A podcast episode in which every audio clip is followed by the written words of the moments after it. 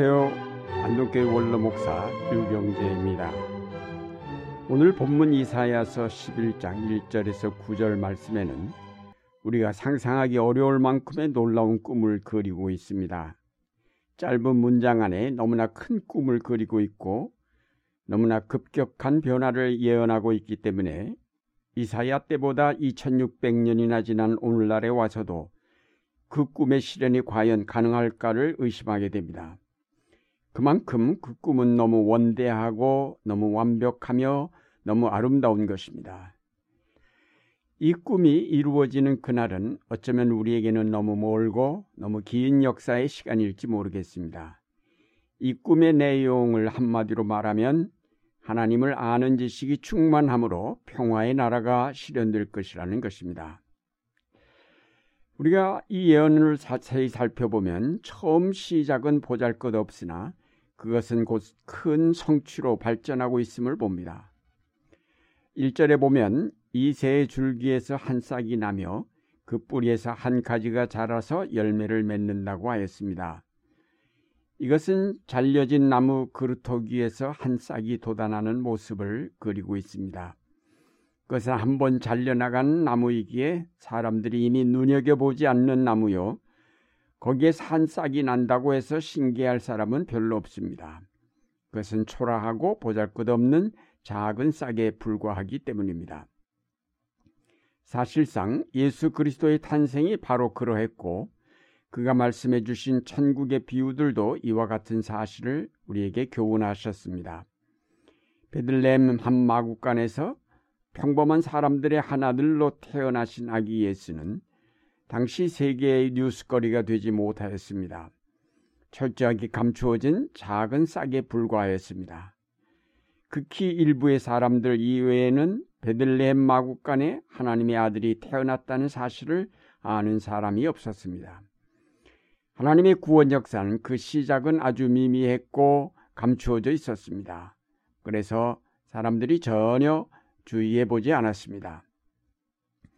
예수님의 천국 비유 중 겨자씨 비유에서도 이런 사실이 강조되었습니다.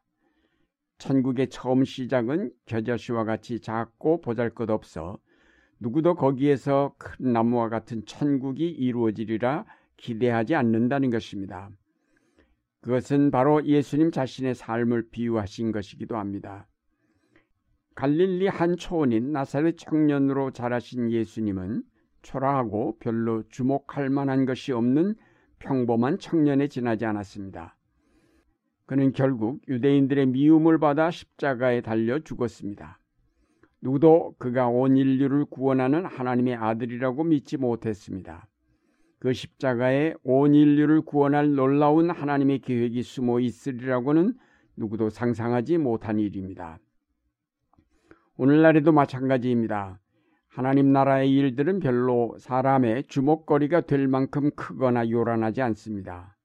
엄청난 뉴스들이 사람들의 의식을 사로잡고 있는 동안 하나님의 역사는 그늘진 곳에서 지극히 작은 사람들에 의해서 조용히 그리고 보잘것없는 규모로 시작됩니다. 그러나 그루터기에서 돋아난 한 작은 싹이 눈 깜짝할 사이에 자라서 열매를 맺었다고 하였습니다. 싹이 나는가 싶었는데 벌써 열매를 맺었다는 것입니다. 결국 그 작은 싹으로 비유된 메시아에게 하늘의 영이 임하면서 그가 곧 세계를 다스리는 왕이 되었음을 선포하고 있습니다. 그가 다스리는 나라에서 모든 불의와 사악함이 논제되어 사라지고 정의가 자리를 잡게 되고 평화가 찾아와 모두가 함께 사는 세계가 이루어집니다. 작은 겨자씨에서 싹이 나고 자라면 새들이 와서 깃들 만큼의 큰 나무가 된다고 하신 예수님의 비유는 사람들의 관심을 모으지 못했던 예수 그리스도의 죽음이 온 인류를 죄에서 구원하는 하나님의 은총이었고 하나님 나라의 실현임을 가르치고 있습니다. 오늘날 우리의 평화를 위한 노력, 하나님 나라를 위한 헌신은 비록 작고 주목할 만한 것이 되지 못한다 하여도 우리가 확신을 가지고 그 일에 헌신할 때에 거기에 마침내 하나님의 나라가 이루어집니다. 우리 속에 품었던 미움을 버리는 데서부터 평화가 시작되며 불의와의 타협을 거부하고 정의를 고수하는 일에서 하나님의 의가 세워집니다. 지금 우리가 살고 있는 세계가 하나님 나라와 거리가 먼 것처럼 느껴지지만 하나님 나라는 그렇게 멀지 않습니다. 도적같이 임하여 올 것입니다. 우리가 예상치 못했던 때에 그 나라가 완성될 것입니다. 사람들이 전혀 준비하고 있지 못한 때에 하나님 나라는 이 땅에 실현될 것입니다. 하나님 나라는 이미 우리 가운데 자라고 있지만 사람들이 그것을 주목하여 보지 않고 있기 때문에 그 나라의 완성은 사람들에게 깜짝 놀랄 일이 될 것입니다. 그리스도가 우리의 평화라고 아무리 외쳐도 사람들은 거기에 귀를 기울이지 않습니다.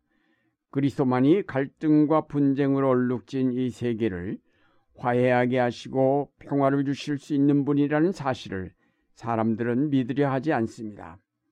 그래서 여전히 군비를 증강하는 일에 막대한 예산을 투입하면서 그것이 바로 평화를 위한 노력이라고 강변합니다. 군비는 결국 전쟁을 불러오고 과학의 발전은 이 세계와 생태계를 더욱 파괴시킬 뿐입니다. 결국 그리스도만이 우리의 평화가 되심을 고백하지 않을 수 없는 그때가 멀지 않은 것입니다. 다음으로 우리가 주목해 볼 것은 메시아가 오셔서 이룩하는 평화의 세계의 특징은 함께 사는 세계라는 점입니다. 11장 6절 이하에 보면 함께 살 수 없는 것들이 함께 살아가는 모습을 그렸습니다. 그때에는 이리가 어린 양과 함께 살며 표범이 새끼 염소와 함께 누우며 송아지와 새끼 사자와 살찐 짐승이 함께 풀을 뜯고 어린아이가 그것들을 이끌고 다닌다. 암소와 곰이 서로 버시되며 그들의 새끼가 함께 누우며 사자가 소처럼 풀을 먹는다. 이리와 어린 양, 표범과 새끼 염소, 사자와 송아지, 암소와 곰은 서로가 함께할 수 없는 사이입니다. 한쪽은 강하고 한쪽은 약하여 잡아먹고 잡아먹히는 관계입니다. 그런데 이제 그들이 함께 살며 함께 누우며 함께 풀을 뜯고 서로 벗이 되어 평화가 그 땅에 찾아온다는 것입니다. 그리고 어린아이가 그들을 이끌고 다닌다고 하였습니다. 결국 이것은 어린아이로 비유된 메시아에 의해 이루어질 평화의 세계를 노래하였습니다. 에베소서 말씀해 보면 그리스도께서는 유대 사람과 이방 사람이 양쪽으로 갈려 있는 것을 하나로 만드신 분이라고 하였습니다. 그들 사이에 있던 담을 허물고 하나 되게 하신 것입니다. 원수된 관계를 완전히 소멸하셔서 그리스도 안에서 하나 되게 하셔서 평화를 이룩하셨다는 것입니다. 그리스도의 십자가는 모든 적대 관계에 있는 사람들을 화해하게 하는 하나님의 능력입니다. 이런 화해 분위기는 지금 우리 한반도에도 이루어지고 있습니다. 남북 정상이 금년에 세 번이나 만났고 북미 정상회담도 이루어져 평화를 향한 한 걸음을 크게 내디뎠습니다. 더디다고 불평할 것이 아니라 인내로 꾸준히 노력하며 기다려야 할 것입니다. 머지않아 남북 간의 신뢰가 쌓이고 평화를 위한 노력들이 성과를 내면서 한 번 더의 평화의 봄이 찾아올 것입니다. 사랑하는 여러분, 예수 그리스도는 지극히 작은 자로 이 땅에 오셨지만 그는 우리가 상상도 할 수 없는 불가능한 평화를 이루신 분입니다.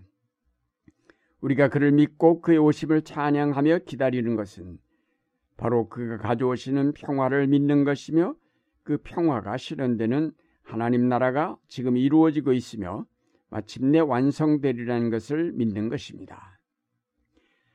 함께 살 수 없는 적대적인 나라나 사람들이 함께 사랑하며 살 수 있는 평화의 나라가 이루어질 때까지 그 꿈을 간직하고 그 꿈의 실현을 위해 노력해 가시는 여러분이 되시기를 바랍니다.